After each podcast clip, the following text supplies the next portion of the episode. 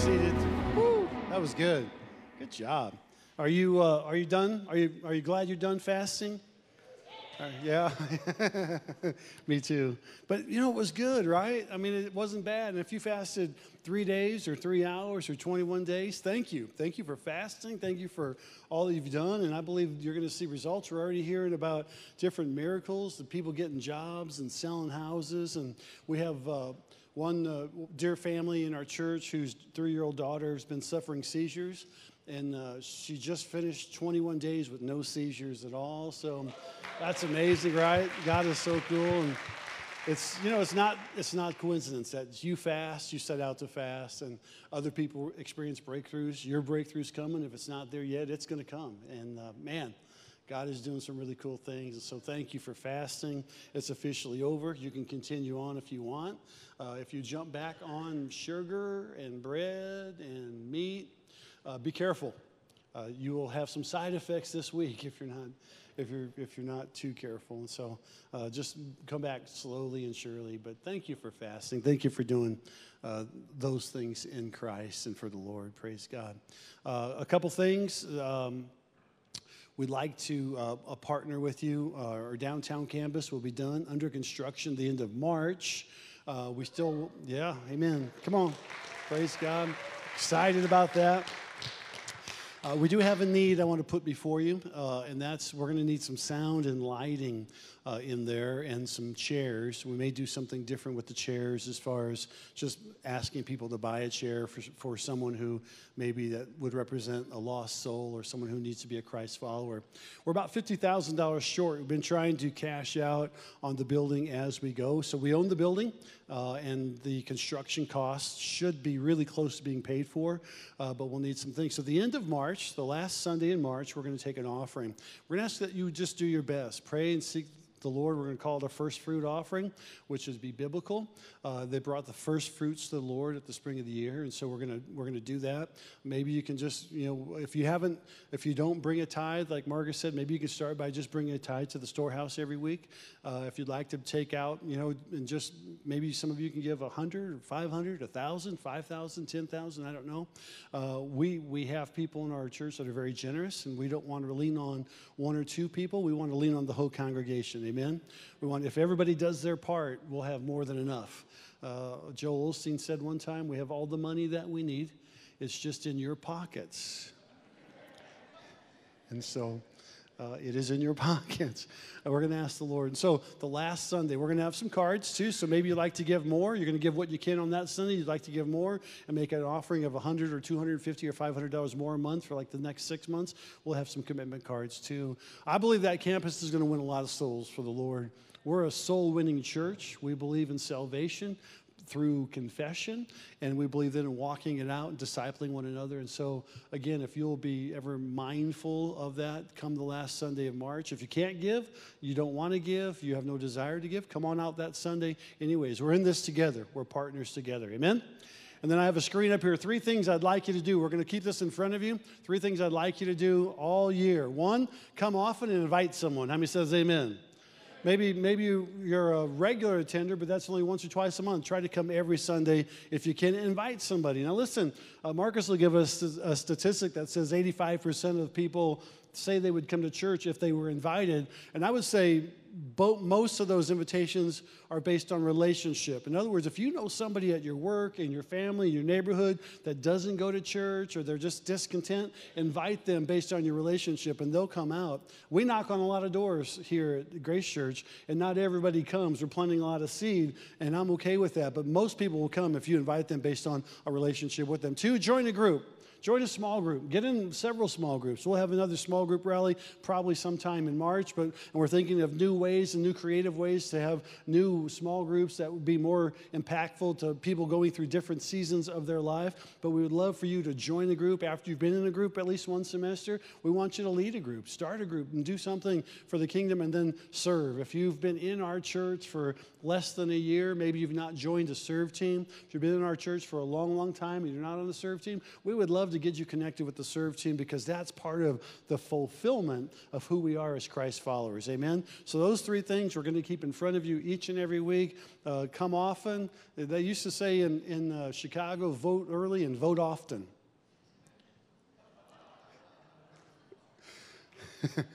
And that is so true in Chicago. Listen, come early and come often. Amen. We're going to take Chicago's theory on that. Join a group. yeah, Flavia gets it. She got family in Chicago. Uh, and, and then and, and join a group and then uh, join a serve team. Uh, it's, it's so fulfilling if you, if you can serve one another. We got some great plans for Easter, Resurrection Sunday. We're going to have five or six weekend services on Easter, and so we want you to come geared for that. Uh, we're using Hoax Chapel, which is over here in the cemetery. Uh, that's where this church was planted for a sunrise service. We'll do a sunrise service. Then we'll do that'll be 7:45. We'll do a 9:15 service here. We'll have breakfast in between.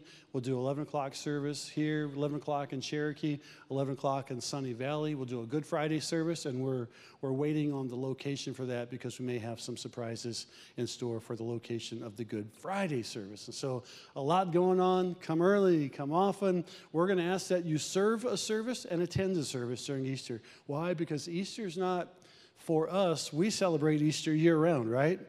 Easter is really for the people who might only come once or twice a year. We want to serve them and be a blessing to them. How many? Are you okay with that? All right, good.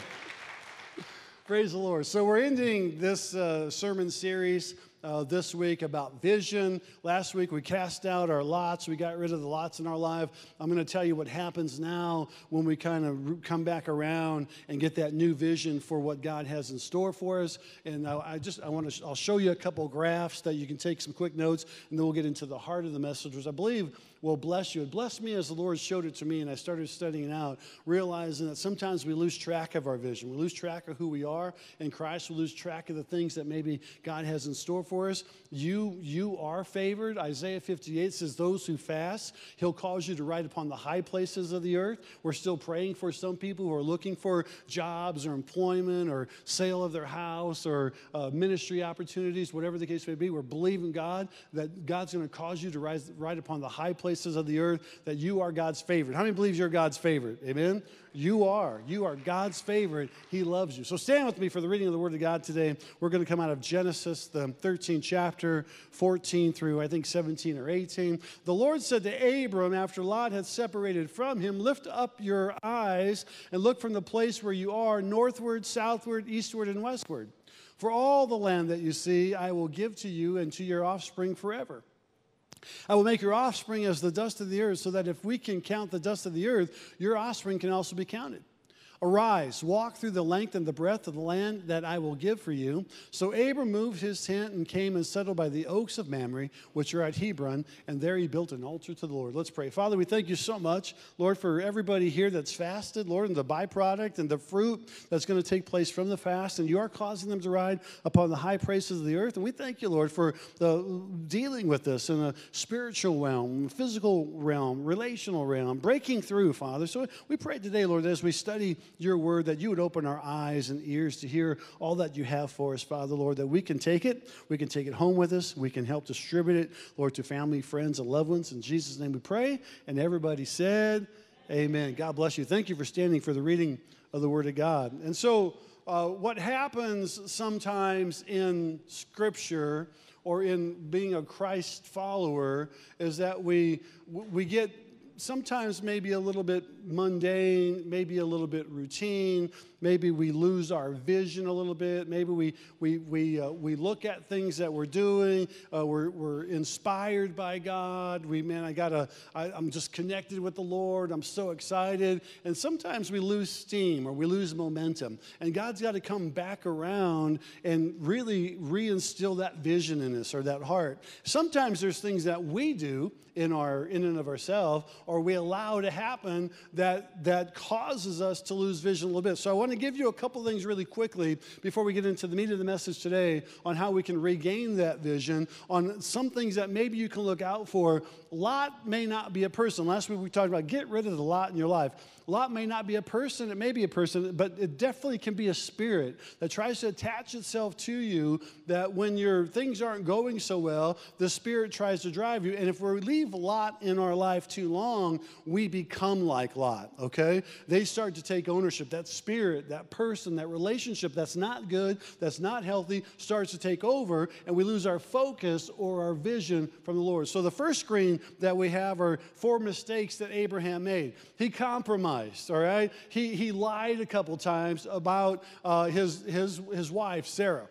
Okay, so he did things that he wasn't supposed to do. He wasn't like, you know, it wasn't altogether bad, but it definitely wasn't altogether good. And he compromised. He quarreled and he allowed the herdsman to quarrel between Lot's herdsman and his herdsman. He, he lost his spiritual identity because he started hanging around the wrong people groups, the wrong tribes, okay? You have a tribe. And again, it's not like we don't want people, like, I believe everybody here should have friends that don't go to church, should have friends that aren't Christ followers. But at the same time, you should be influencing them. They shouldn't be influencing you, okay? You should be rubbing off on them. They shouldn't be rubbing off on you. And so if, it start, if you start feeling yourself uh, where they're rubbing off on you, then your, ident- your spiritual identity is, gone. It loses. And then he didn't separate himself quickly enough. We'll talk about that uh, here in a little bit. But we get to this point, and if you see yourself quarreling, if you see yourself compromising, if you see yourself maybe hanging around the wrong group or the wrong crowd,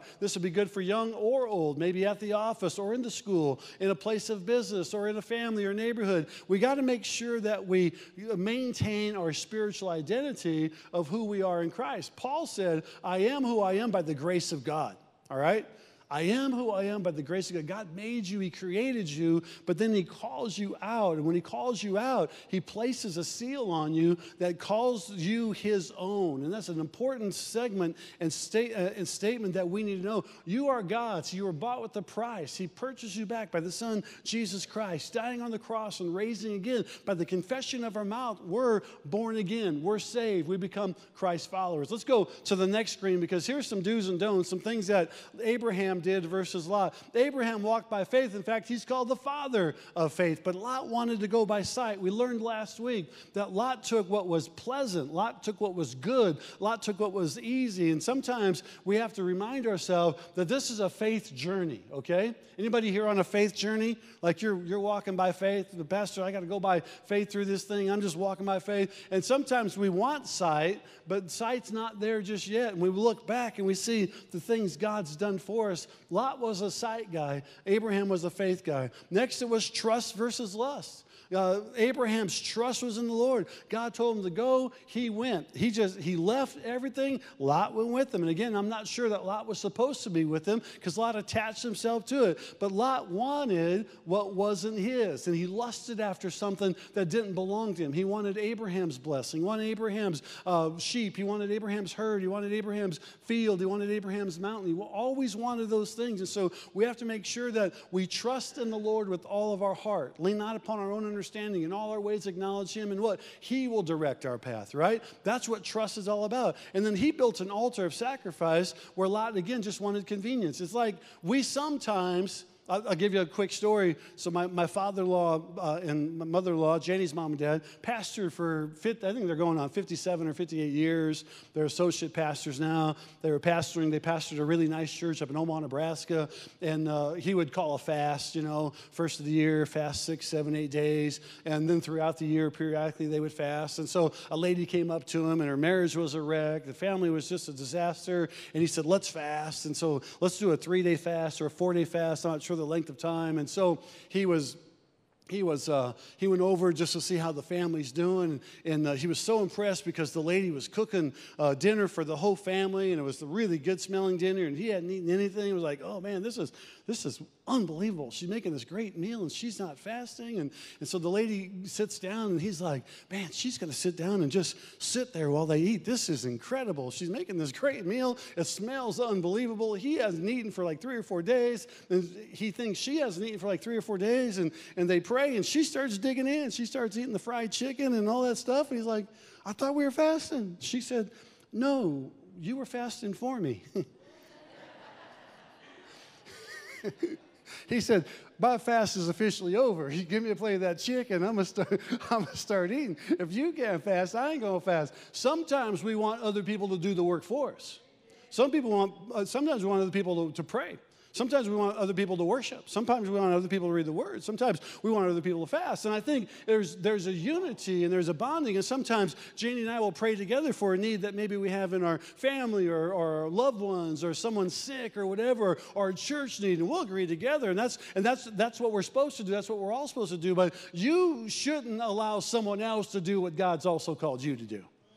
All right, that, we, can't, we can't just pass it off in convenience. And the last thing, uh, Abraham's motive and his heart were right. Uh, Lot's wasn't. He was what we would call a leaner or a taker. He wanted just to get something that he didn't work for. He wanted to get something that wasn't, that wasn't his. And so the, the reason I bring these up really quickly is one, because there were some mistakes that Abraham made. Abram, then his name is changed to Abraham. And then he comes back around. So if, if maybe you've made some mistakes, maybe you've been a leaner or take, or maybe you've act, operated out of convenience, or maybe you've lost vision, or maybe you've done some things. I want to give you four things today that I think will help you recapture that vision, recapture that, that, that thing that God has called you to do. And if you don't know if God's called you to do something, then maybe He's going to place something in your heart as we get through with this message today. I believe Grace Church exists not only to bring God glory and bring people into relationship with Jesus Christ, which we have on the wall out there, but I believe Grace Church exists to uh, partner together with each other so that we can spread the good news. Not just build a church, we can spread the good news of Jesus Christ to other communities, to other people, to other neighborhoods, to other, to other foreign lands, that we can help and be a blessing to, to Haiti children or Second Harvest Food Ministry, or we can bless Cherokee or Sunny Valley. We can do the things God's called us to do and not just come to church. Amen?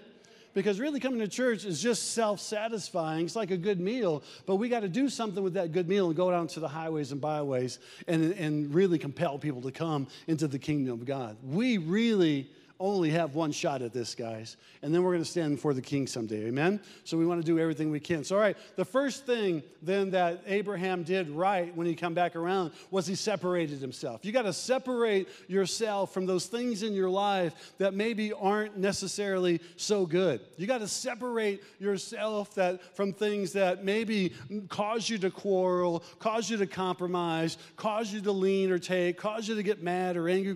And sometimes it's just a spiritual thing. Hey, I'm going to separate myself. But the word separate here means set apart. I got to separate. He separated, he's set apart from Lot. When we separate ourselves from things in our life, then we can start to draw the vision that God has for us. The, the word set apart then is the root word, the Greek and Hebrew word for what it means to be holy. So, what Abraham is really doing here is now he's starting to become holy again. God called him because there was a righteousness about him. God called him because he could talk to him as a son. God called him because he was a man of faith and would listen to God, but he lost that a little bit as he allowed Lot to attach himself to his life. When you allow things in your life, when you allow things in, maybe it's something you think about, maybe it's something you've seen, heard, done, said, thought, whatever. Maybe it's something, a person, a relationship, maybe it's a spirit that you entertain. You have to separate yourself. You have to allow yourself to be set apart. And again, the true term of that is be holy. God said, Be ye holy as I am holy. So there's a certain holiness. Now, holiness isn't a way of dress. Holiness isn't a lifestyle. And I think we get confused. And back maybe years ago, 20, 30, 40 years ago, we thought a holiness was no makeup or holiness was no earrings or certainly holiness was, you know, for the ladies a dress every Sunday morning. You shouldn't dress like, you know, you shouldn't wear jeans. And a lot of Old Testament stuff, holiness was uh, no tattoos or holiness wasn't this or that or the other thing. Listen, the holiness isn't a bunch of don'ts. And that becomes confusing to the church world. I want you to hear me on that. Holiness is not a bunch of don'ts. Because let's, let's look at the drug addict. If a drug addict stops using drugs, that doesn't make them saved. Only Jesus makes them saved. That doesn't make them a Christ follower. So the person who you think you're trying to clean up by saying, don't do this, don't do that, don't do this, don't do that, that, that, and that, that doesn't make them any more saved. Only Jesus can save them. Only Jesus can make them a Christ follower. Only Jesus can light their light up. It makes us good, makes us feel good in the church yeah, that person got saved and now they don't do this, this, this, and that. That's a miracle from the Lord, but we got to make sure that they've gave their heart to the Lord. No, holiness is a bunch of do's. I do receive Christ as my Lord and Savior. I do accept the gift of the Holy Spirit. I do read my Bible every day. I do come into the church and I worship God. I do, I do challenge myself in prayer. I do challenge myself in the reading of the Word. I do challenge myself to evangelize and to ask people to come to church. I do, I do disciple or allow myself to become disciple. I do things that uh, draw me closer to the Lord. That's the sanctification process. That's the process of becoming holy. Is that we ask the Lord, Lord, would you deal deal with me and get rid of junk in my life.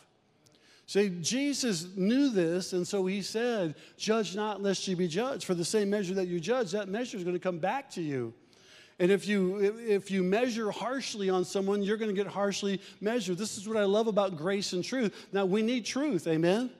We, we, grace brings people in the door so that truth can be taught. But truth has to be taught in love. If we start throwing the Bible at people and say, hey, you're not this and you're not that, we have a definition of holy that I'm not sure is godly. Our definition of holy that is godly is saying, listen, I want to be more like Jesus. How about you? Let's just run and become as much as Jesus. Let's get as much of Jesus in us as possible. So that's the separate. Separate means to set apart. He set himself apart from Lot. And as he set himself apart from Lot, I believe there was a holiness that took over because he, he allowed things in his life. If you see or believe or you think or you're allowing things in your life that are not of God, ask the Holy Spirit to deal with you. Ask the Holy Spirit to convict you. He will. And as he does, and then ask, ask the Lord for forgiveness, repent, and move on to become a closer walk with Jesus. Can you say amen? Number two, look up. So, uh, Abraham does four things here in these scriptures that we read. The first thing is he separated himself. And immediately, the Bible says, immediately after he separated himself from Lot, God told him to look up. And so he starts to look up. And it's amazing. David says, I looked up, and that's where my help came from. My help came from the Lord. And it's not that we're looking up like we're so spiritual, we can't see where we're going, but we start to look up into the heavens. We start to look up as a matter of speech I'm going to look up into the I'm going to look up into the heavens. I'm going to look up to Lord. I'm going to look up and see where God is. So God has Abraham start to look up and right then he starts to instill vision back in him. He'd look up at the stars, Abraham, as many stars as you see, north, south, east, west. Those are going to be your descendants forever. Look down at the sand, Abraham. Pick up a handful. If you could count all the kernels of sand or all the granular sand, then that's as many as your your descendants will be. And so if you if you know and I I, I, I'm not a scientist, but I've read where there's a billion galaxies with over a billion stars in each galaxy. And the psalmist said, God knows everyone by name. Think about how mad, magnificent God is, to where He knows every star by name. I'd heard recently a, a radio conversation where uh, people that are blind, seeing impaired, and they train a dog for them uh, that most dogs will look out and down. That's how their natural process is. But they have to, they have to teach a seeing eye dog to look out and up so that when they look out and up, they see what their master sees. Well, here's the, the, the, the part there that if we look out and up, we need to see how the master sees you. We need to see how the master sees our vision. We need to see how the master sees what he has in store for us, not look down at what maybe the enemy has in store for us. But if we can look out and up and see what God has for us, it's an amazing thing. In 2 Kings, the sixth chapter, there's a really cool story about Elisha and his helper, Gehazi. And Gehazi was a little bit off. He, he would cheat a little bit, he would lie a little bit, he would steal a little bit. He got himself in trouble, and he was kind of a coward. And so Elisha and Gehazi are in a valley, and, they, and Elisha is going to tackle the, the Syrian army. And so uh, he wants to fight the army, and Gehazi looks around, and it's just him and Elisha. So the, he's looking looking around and like, uh, we can't fight those guys. There, I mean, there's, there's way too many. How are we going to fight those guys? Elisha, this is, a, this is not a good deal. There, there's a whole army there. And so Elisha steps forward and says, Lord, ask, open the eyes to Gehazi.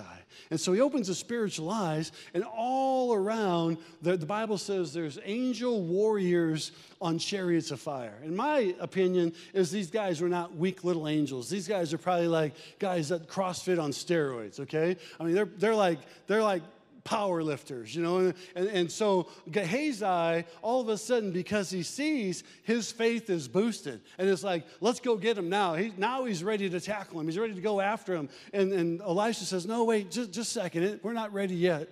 And so uh, Elisha takes a stand, and the Syrian army starts to take their, they take their bows and their arrows and their swords, and they take all their, their, their equipment. And then Elijah asks God, Elisha asks God, Elisha, uh, God, would you open the Syrian army's eyes? And all of a sudden, the Syrian army's eyes are open, and they see all these powerlifting, crossfitting, angelic powerlifters on chariots of fire with their weapons drawn, and the Syrian army just totally disbands. And they run all different way. And Elijah looks over at Gehazi and like, I told you so. like, that's our God. Can I tell you this? You're no different than Elijah. You're no different than Gehazi. You're no different than someone who just needs God to step in and show off for you. And if He's got to send a thousand angels on your behalf, He'll send a thousand angels on your behalf. If he's got to send warrior angels, he'll send warrior angels. If he's got to send the powerlifting team of all of heaven to come take care of your need, he'll do that. You have to look up and ask God for spiritual eyes. God, would you give me the vision that you have for me, not the vision that I have for me? We've all told God what we want, right? Why not preface it by saying, Father, not my will, but your will be done? Lord, I want what you have for me, and he'll fight every battle for you. Number three, you need to accept God's promise promises in your life. When you accept God's promises, the Bible says here, after he says, Lift up your eyes, he says, And I will give you. I will give you. See, when God says something, it's as good as gold. Numbers says that on verse 23 19 says, God's not a man that he should lie. He can't lie. Whatever God says and speaks, he does. We can abort it sometimes by not believing it. We can abort it by not having faith. We can abort it by losing our vision. But God will not go back on His word. Man will. Man will let us down. People will let us down. Friends will let us down. But God will never let you down. When God speaks something out, He's got the promises. Let me go to uh, Romans for a second. I think they'll have it on the screen. But Romans, the fourth chapter, I want to read for just a moment. And I'll, I'm going to read it fairly fast, but you hang on with me. Uh, starting with verse number 13, and we're going to read through 22. For the promise to Abraham and his offspring that he would to be heir of the world did not come through the law, but through the righteousness of faith. There you go, faith over law. For it is of the adherents of the law who are to be the heirs Faith is null and the promise is void. For the, for the law brings wrath, but where there is no law, there is no transgression.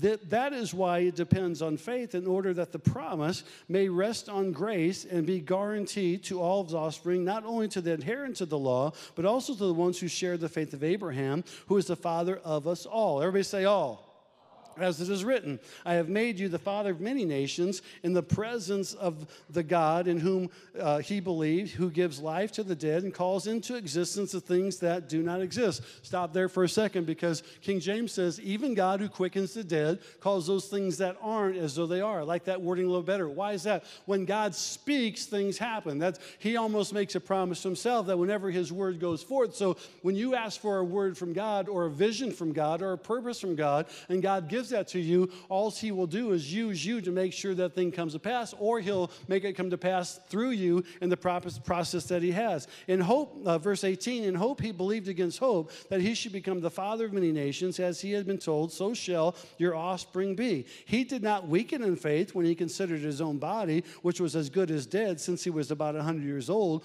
or when he considered the barrenness of Sarah's womb. No, distrust made him waver concerning the promise of God, but he grew strong in his faith as he gave glory to God, fully convinced that what God was able to do, what he was promised, that is why his faith was counted as him to righteousness. So, five times in that series of verses, we see the word promise. This is why, and go back to point number three, this is why you have to accept God's promises. God's promise is good. Amen? Like it's solid. It's, it's the best thing in the world. When you get and you grab that and becomes a revelation to you that God's promised to me. Now, theologians will say there's about 3,000 promises in God's word. Some will say there's more than that because you can't even count just statements. You have to count what God did for us as a promise, what God's going to do for us as a promise, what God's going to do through you as a promise. When we recognize and we grab a hold of it, miracles happen. Miracles start to take place. I taught this, uh, this scripture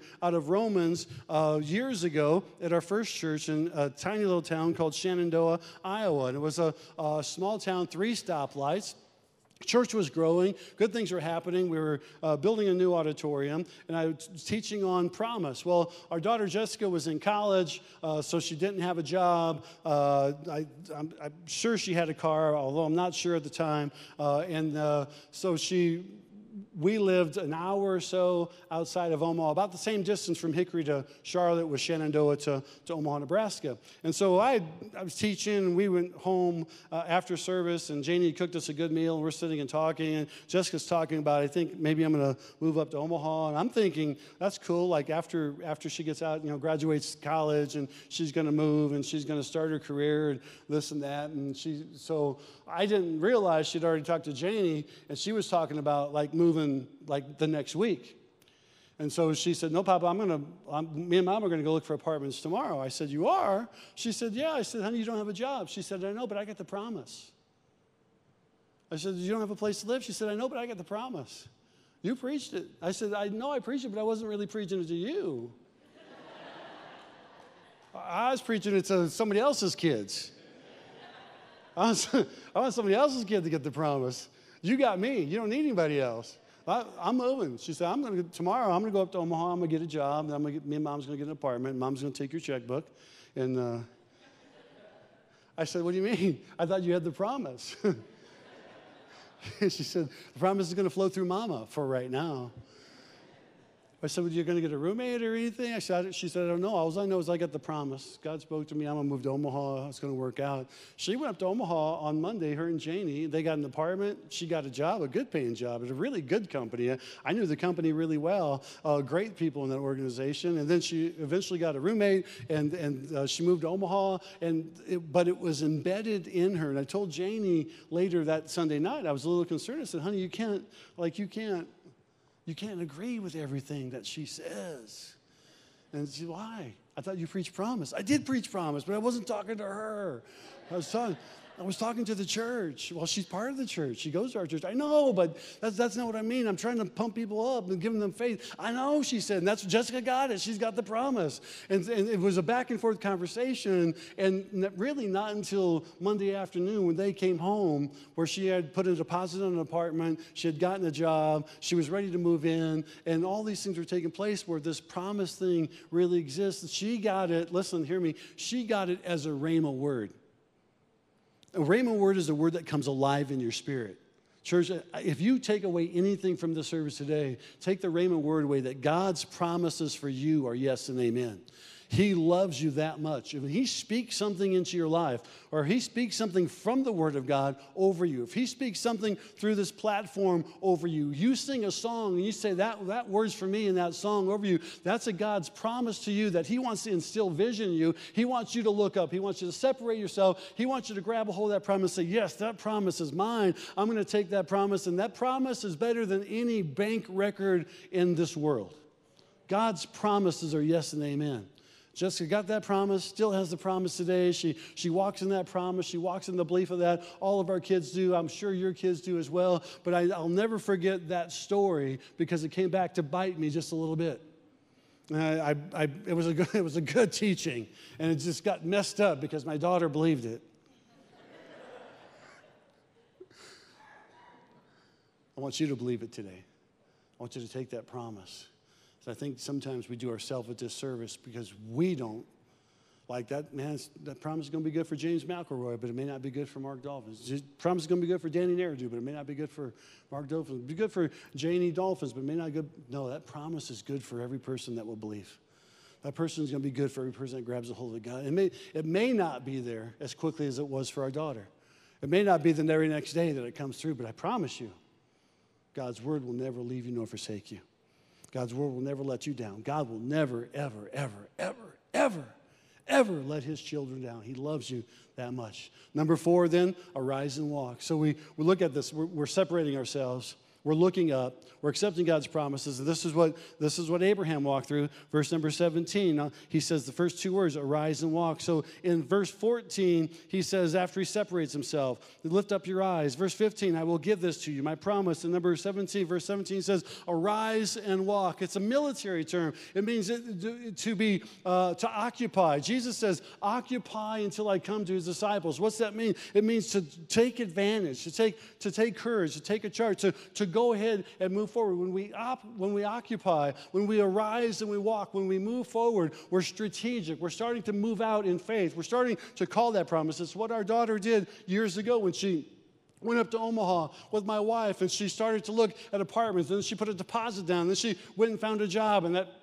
job started like within a week or two, and things were working out, but she had to arise and walk. She didn't sit home on the sofa and say, I'm going to move out, I'm going to get a job, I'm going to get an apartment, and never did anything. At some point in time, church, we need to arise and walk. We need to go into the highways and hedges and compel people to come. We need to invite them, we need to share the good news with them. We need to let people know that they too can have the promise of God in their life. That that promise is sure and secure and arise and walk. I like what Jesus did, how he literally said to people in scriptures, the paralytic uh, man that was uh, lowered down by his four friends uh, from the ceiling, uh, he said, Arise, take up your bed and walk. The paralytic man uh, who was at the pool of Bethesda, 38 years with a condition, he said, What do you have need of? Well, I want to I wanna be healed, but I never can. And Jesus said, Arise, get up and walk. See, there's a, something about us walking it out. He tells the, the woman at the well who'd been married five times and was living with number six, go. In other words, that's the same word that we use for arise. Go and get your husband. Go and tell your people, arise and walk. Go and do something about what God is telling us today. In fact, when the two Marys came and run to, ran to the tomb on the day of Resurrection Sunday and the, tomb, the stone was rolled back, and they were nervous because they didn't know who was going to be there when the soldiers would let them uh, put the ointments on, and there was two angels sitting on top of the, the, the, tomb. And they said, What are you here for? Well, we're here to, we're here to, to anoint Jesus. We're here to, to put ointment on him. We're here to make him smell good. And he's not here. He has what? Risen. He arose. He walked. See, to be like Christ, we're called to arise and walk. But I think that's part of the redemption story. I think when we arise and walk, we start to become redeemed, and we become redeemed, we become resurrected. And if you want your vision resurrected today, sometimes we just have to rise. And it goes all the way back to Abraham. Abra- Abram was told in Genesis, the 12th chapter, Abram, go. What's he saying? Arise and walk. Go do it. Go become it. Go challenge it. Go speak it out. See, when we start to put our, our faith to feet and to actions, we start to become the thing, the entity, the person, the family, the church, the community that God's called us. He wants people called to action. He wants people called to purpose. He wants call, people called to a plan, an activity that says, Go do this, arise and walk. And Abraham then gets up and he walks, and all of a sudden his whole life changes. Why? One, because he separated himself from Lot.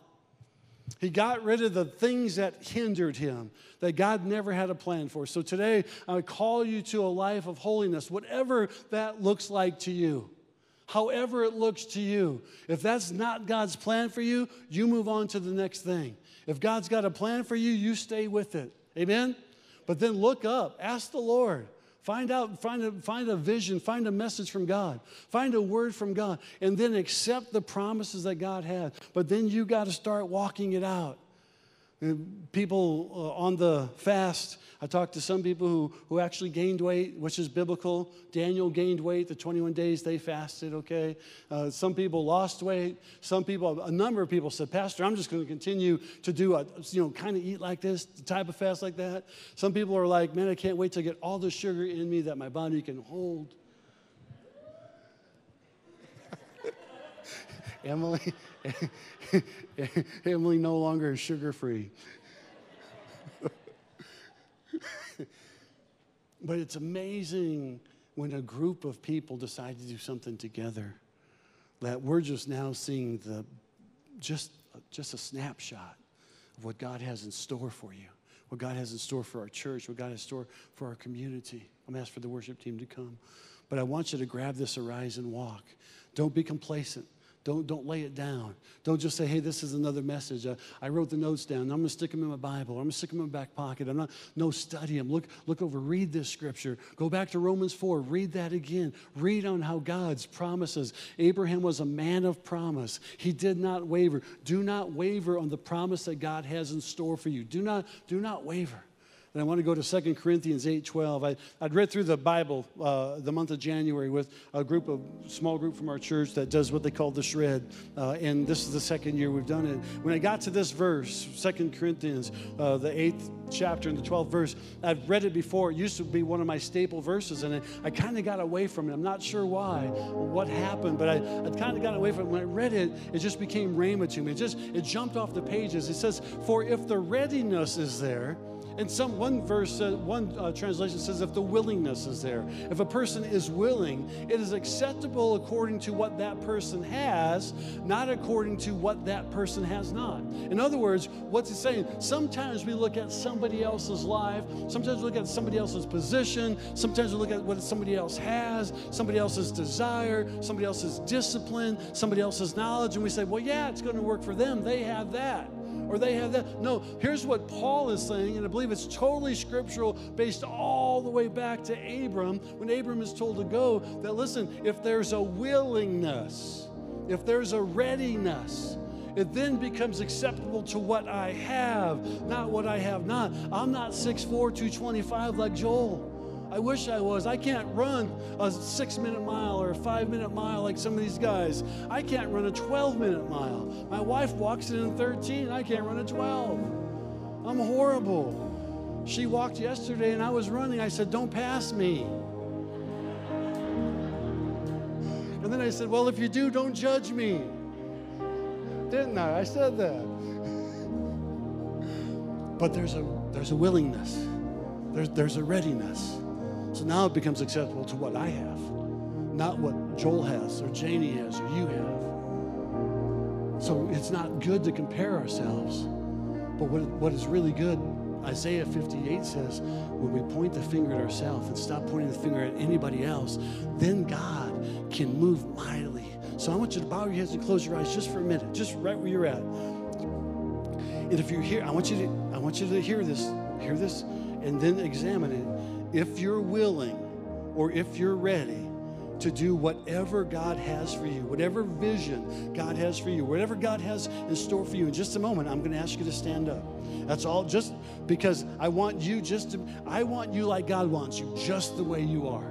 I want you the way God wants you, just who you are just what you have to offer the kingdom of God. Not even grace church, just what you have to offer. So it says, let me read it one more time. If there is a readiness or a willingness, it is according to what you have, not according to what you not have. If you're willing to do the vision that God has in for you, uh, for you, stand right where you're at today. If you're ready and you're willing to say, okay, God, here I am. I don't have this, this is what I have to offer right here. I have myself to offer. That's it and you have yourself to offer, that's it. But I want to do whatever God wants us to do as a church, whatever God wants us to do as a person, whatever God wants us to do as a family, whatever God wants us to do as a community. I want you, if you're comfortable doing so, just raise your hands up and just, just start right now. Just say, God, here I am. I'm here.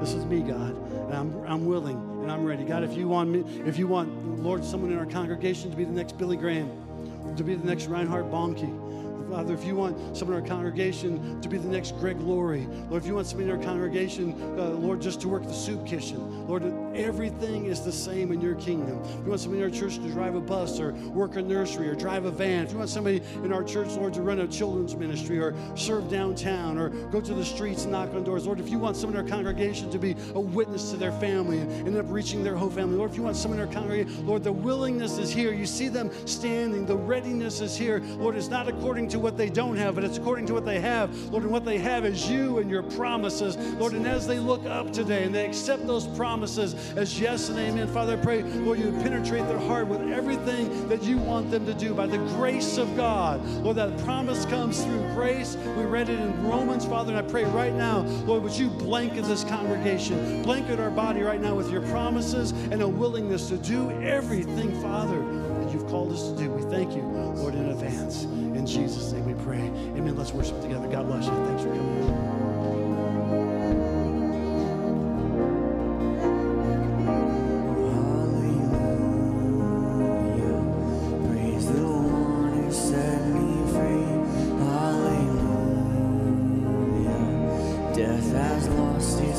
Its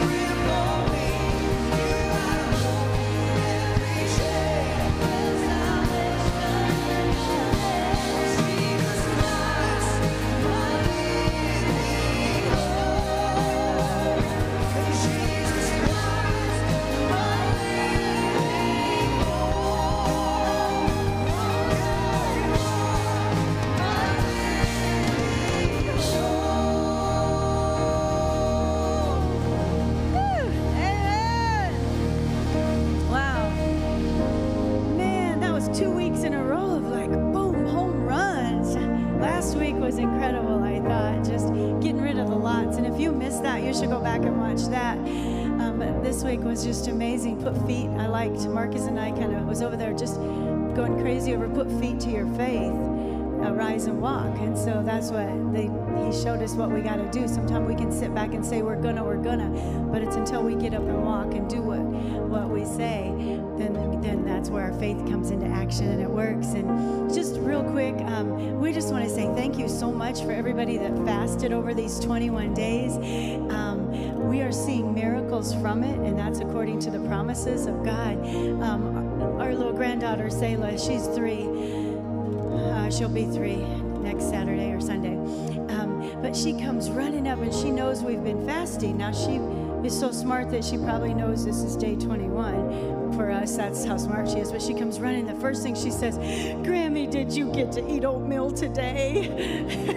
I said, I said, well, I'm having steak for lunch. so, um, but it was just precious. And then our, our grandsons, Brady and Jonah, who are 8 and 11, they have fasted the whole time and um, we've been praying over some some really um, some emergencies in, in their situation in their life. And and so we've been really fasting and praying and they've been fasting and praying. And and so Friday I got to spend a little time with them and their their day was going to be up Friday because of some certain things. And so um, they we talked about why we fast and pray one more time. And you guys have done a great job. You have made it. They did like no candy, no soda, like just a little bit of chicken because they needed the protein and just a little bit of bread, but like no sweets and treats. They just did an incredible job. And I was telling them how proud I was of them for doing such a great job. But I said, How much prouder is your heavenly Father going to be so proud of you guys because you have done this and you have set aside everything and said, God, I'm asking you for this. And we talked about the prayers that they were asking for. And then I had a lot of people, some special people, just really praying at five o'clock at a certain time. And then God answered that prayer that they had prayed for. So God showed them a miracle of at this young age of wow it really works so he got to they got to see what they were doing work so when you have a special need, do what Pastor said Set aside some time, deny, and that's what it is. It's denying your flesh. It's dying to ourselves. And I mean, it was worth every day of it for the miracles that we got to see happening. And we know there's more to come from this. And, and in your situations, we know there's more miracles coming. There, it's happening, church, if you just believe. And we had to arise and walk. So we had to put feet to our faith. We had to have our faith and then get up and do something about it. So in your situation this week, no matter what it is, you just arise and walk. Let your faith start standing in that and say, you know what, I'm going to believe for a miracle, and you watch it happen. Because God did that for so many of us, but it was just such a beautiful testimony for us just to sit back and watch our precious little grandsons go through a really hard place and watch God answer it on the day their fast was up. So, what a testimony, right? That's how cool God is. So, Father, we give you all the glory, we give you all the praise, and we say thank you that you are a God that gives promises from your word and you fulfill them. You do what you say. So, Lord, we give you glory and honor and praise today. Lord, over every need, Lord, we're going to believe for continuous miracles to be taking place. Those who have physical needs in their body, we declare that by the stripes they are healed. Those who have a financial need, Lord, we believe that you are meeting that need. God, those who have a, a spiritual situation, we're asking you, God, to be there for that. And physically, mentally, every area, God, that they have need of, we are trusting you. We're going deeper. We're just going deeper in our trust level. You're teaching us things. So, God, be glorified. We love you so much. Be with them. Give them an awesome week. And let them just have testimonies of your goodness of God. In Jesus' name. Amen. We love y'all so much. And be blessed. And we'll see you soon.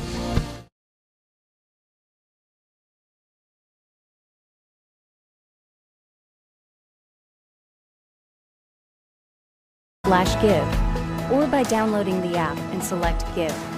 We can't wait to see you next week.